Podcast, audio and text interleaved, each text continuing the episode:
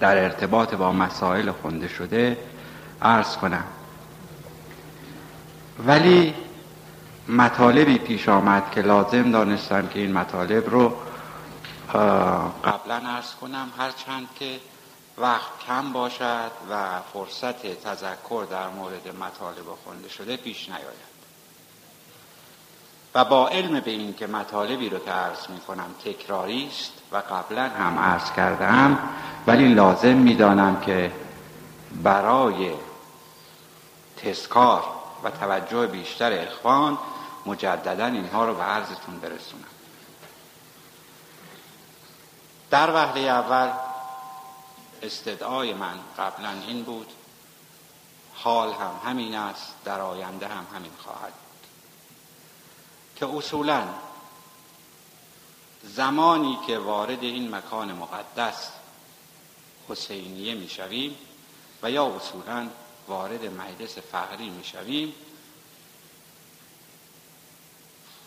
وقت رو به سکوت و توجه به وچه غیبیه و اونچه که به ما دستور داده شده بگذرانیم.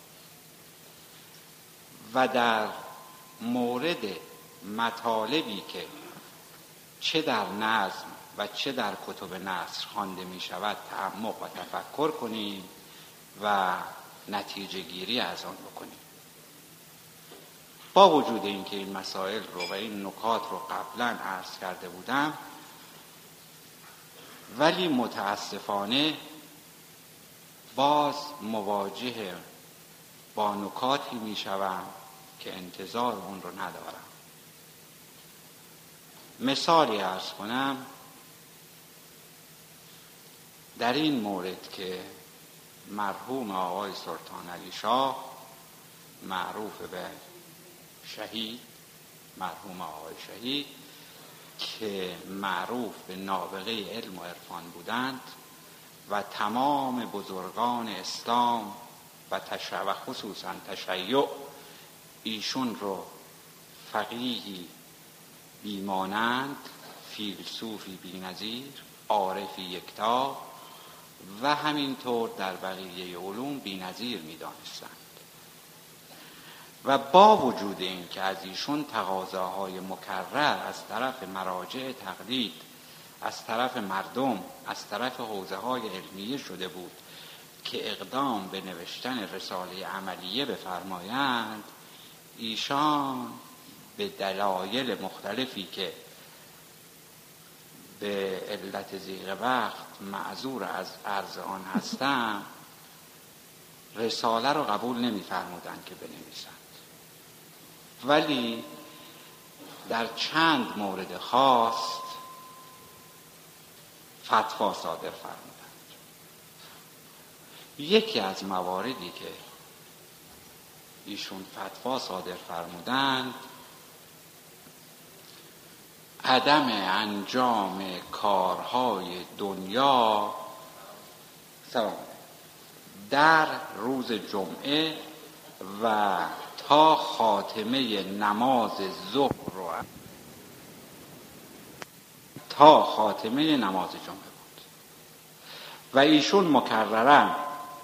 ایشون این فتوا رو صادر فرموده بودند که انجام اعمال دنیا حتی معامله در این ساعات حرام است و بایستی در این موقع مخصوصا شب جمعه که درهای رحمت الهی به سوی بندگان به روی بندگان خدا باز است به دعا و نیایش بگذرد و او رو بخواهیم و از او جز او چیزی نخواهیم.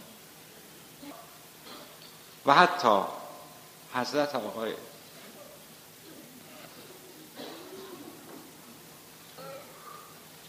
حضرت آقای رضا علی شاه الله مقام و شریف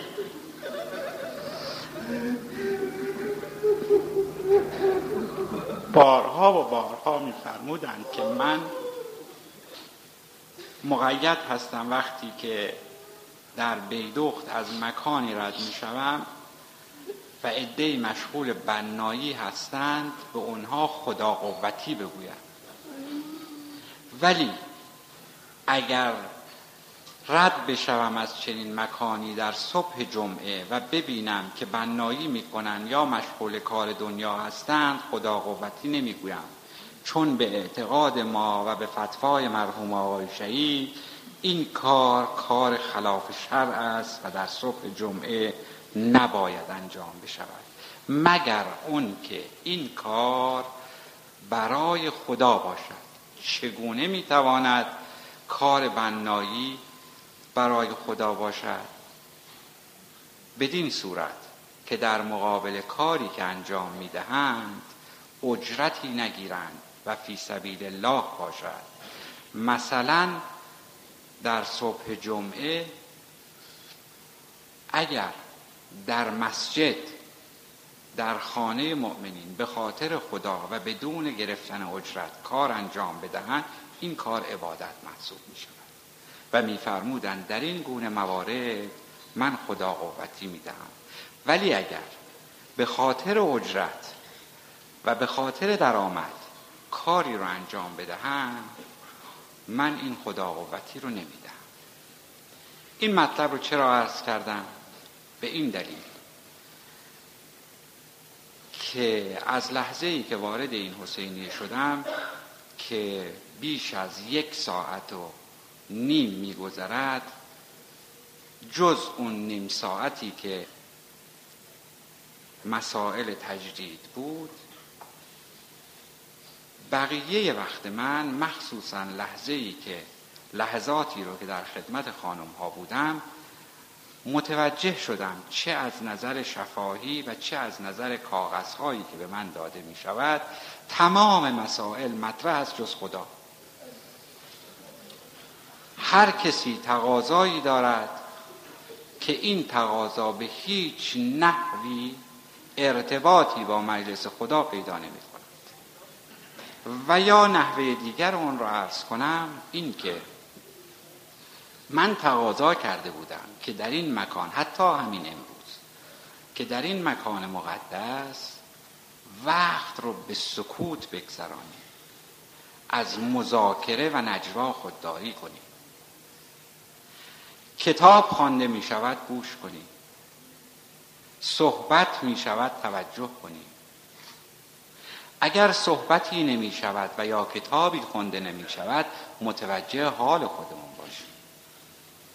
ما که به حمدالله دستمون به دامان ولایت زده شده و این افتخار رو داریم و توجه به بچه غیبی داریم بهترین وسیله سکوت و توجه به دستورات است که به ما داده شده. پس استدعای من این است که در شبهای مجلس خصوصا شبهای جمعه از لحظه ای که وارد به این مکان مقدس می‌شویم تا ظهر جمعه کار دنیا رو تعدیل کنیم. و مسلما کاری که در این ساعات انجام بگیرد برکت نخواهد داشت. و اگر بعد از نماز جمعه شروع به کار بشود برکتی بیشتر از آنچه که تصورش رو داریم خواهد داشت. من در سفرهایی که به دوبی داشتم برادر مکرم و عزیز ما آقای حاج میر مطلب که لقب طریقتی ایشون مشتاق علی هست و سالیان سال در اونجا اقامت داشتند مغازه‌ای دارند که از این مغازه امرار معاش می‌کنند. شما چون من در خدمتشون بودم و به رأی العین با این مسئله مواجه شدم حضورتون عرض می‌کنم که وقتی به بازاری که مغازه ایشون هستش ببرید اگر صبح جمعه تشریف ببرید ملاحظه می‌کنید که تمام مغازه ها باز و مشغول کاسبی هستند. و تنها مغازه‌ای که بسته هست مغازه آقای مشتاقی است. و بعد نماز جمعه یا نماز ظهر که خوانده شد مجددا در بعد از ظهر جمعه به همان مکان مراجعه بفرمایید. قضیه رو بالعکس مشاهده می‌کنید تنها مغازه ای که باز است مغازه آقای مشتاق است و تمام مغازه های دیگر بسته است. این بر چه اساس است؟ این بر اساس دستور فقری و فتوای حضرت آقای شهید است که ایشون بر اون اساس اقدام می‌کنند و عمل می‌کنند و مسلما هم عمل ایشون باعث رونق کسبشون خواهد بود پس خواهش من این است که در شبهای مجلس توجه به این مسئله رو داشته باشیم. در شب و روز جمعه توجه به فتوا و دستور مرحوم آقای شهید رو داشته باشیم و از مذاکرات پراکنده و اصولا از صحبتهای جز یاد خدا بپرهیزیم و چون وقت کم است چند دقیقه در مورد مطالبی که بیان شد و باز بنا به ضرورت مطلب الزامن مقداری از اون تکراری خواهد بود به عرض برادران میرسانم. حدیثی داریم که در این حدیث میفرماید از دنیا مزرعت الاخره دنیا مزرعه است برای آخرت. یعنی چه دنیا چگونه می‌تواند مزرعه باشد برای آخرت؟ به این ترتیب که انسان همونطور که هفته پیش عرض کردم در روز الست که خداوند رو دید و در جواب الست و ربکم بلی گفت و به این دنیا آمد از قرب الهی به این دنیای مادی پای نهاد.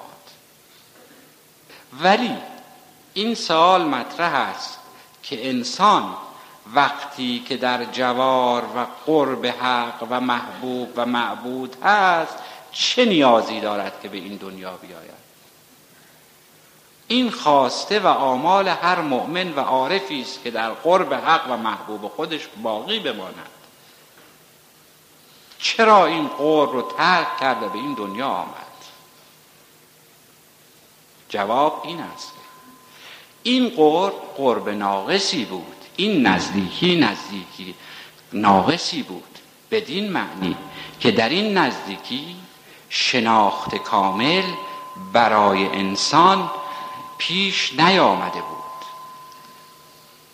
و خداوند انسان رو به این دنیای مادی روانه کرد و یا به عبارت دیگر به دنیا آمد برای اینکه در این دنیا این قرب ناقص خود رو تکمیل کند.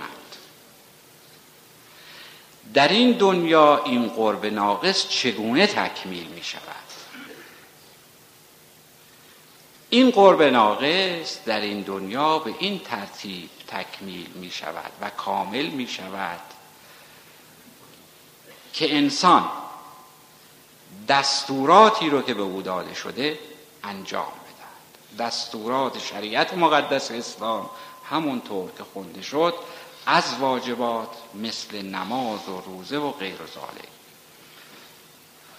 و تأکید بر مستحبات که دائم الوضوع بودن بیداری اسهار قرائت قرآن. و انجام دستورات قلبیه که توجه به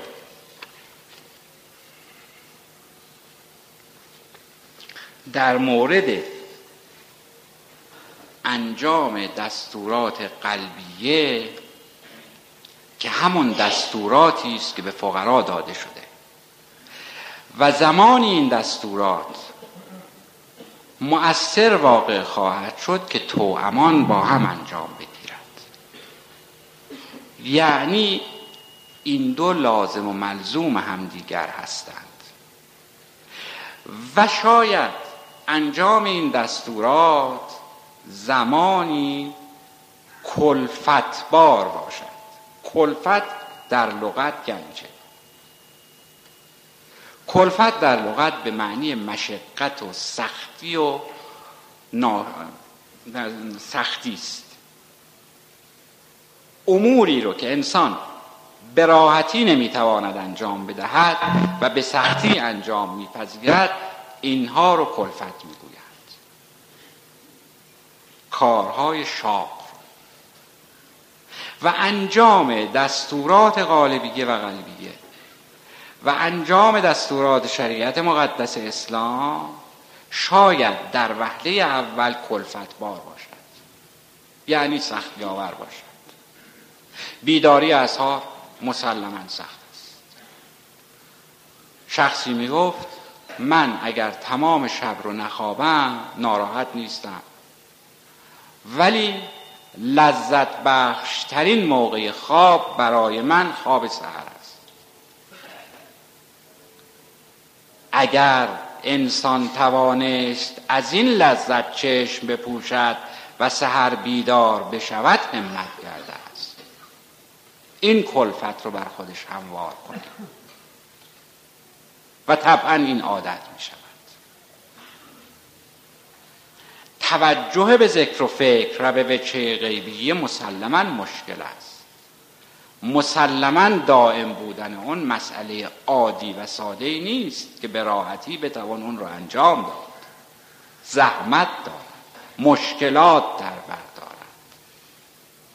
ولی در اثر احتمام و کوشش در اثر سعی در انجام آنها همین مسائل که جنبه سختی برای ما دارد تبدیل به جنبه لذت می شود. همین سختی به مرحله می رسد که انسان از انجام اون لذت می برد بیداری اصحار برایش لذت دائم الوضوع بودن لذت بخش است. نماز به موقع خوندن لذت بخش است. تعقیبات نماز لذت بخش است. و اصولا برای به دست آوردن هر مطلوبی مشقاتی در سر راه وجود دارد که انسان تا اون مشقات رو تحمل نکند به مطلوب خودش نخواهد. وقتی که آدمی مشقات رو تحمل کرد و به محبوب خودش رسید طبعا از اعمالی که کرده لذت می‌بره. و در اون حالت می‌تواند محبوب و معبود خودش رو در سرای باقی ببیند که حضرت علی علیه السلام میفرماید یا هار همدان من یمت یرنی. او من مؤمن او منافق او. یا هار همدان هر کسی که بمیرد مؤمن باشد یا منافق باشد مرا در موقع مرگ خواهد دید. آیا اون منافق به همون هیئت و شکلی که مؤمن علی علیه السلام رو در موقع مردن می‌بیند می‌بیند؟ نه. مؤمن مولا علی علیه السلام رو در موقع مردن به اون صورت و به اون وجاهتی که مولا دارد به همون وجاهت رو می‌بیند. به همون زیبایی می‌بیند. و این زیبایی عکس عملی است که در اثر اعمال خودش در سیمای مولا منعکس شده و یا به عبارت دیگر نتیجه اعمال خودش رو می‌بیند. منافق چه می‌بیند؟ علی که فرقی نکرده. هر دو علی رو می‌بینن. هم مؤمن هم منافق. ولی آیا هر دو دیدن یکیست خیر. منافق با اون صورتی که مؤمن علی رو می‌بیند نمی‌بیند. علی رو به وچهی می‌بیند که به او تذکر نفاقش رو می‌دهد. او رو سرزنش می‌کند. و آیا همه اینها در آخرت در یک مرحله و مرتبه هستن. خیر. بستگی به این داره که در چه روشی گام زده و بر همان اساس به سرای باقی خواهند شد پس چه بهتر که انسان این کلفت رو قبول کند این مشقت راه رو بپذیرد تا علی رو به صورت واقعی خودش در موقع مردن ببیند. این آرزوی هر مؤمنی است که علی رو ببیند.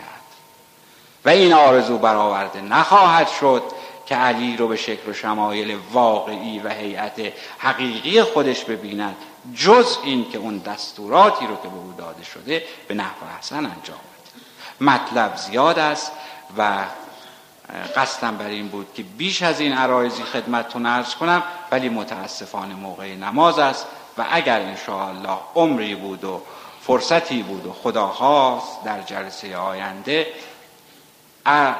دنباله عرایزم رو ارز خواهم آقای فردا از طرف مقام معظم رهبری راهپیمایی اعلام شده مورد مسجد بابری راهپیمایی اعلام شده که تمام مسلمانان و ایرانیان طبق دستور مقام معظم رهبری در مورد اهانتی که به مسجد شده راهپیمایی انجام بدن. و ما چون جدا از این امت نیستیم و ما جزئی از این امت مسلمان و شیعه هستیم موظف هستیم که طبق دستورات مقام معظم رهبری عمل کنیم.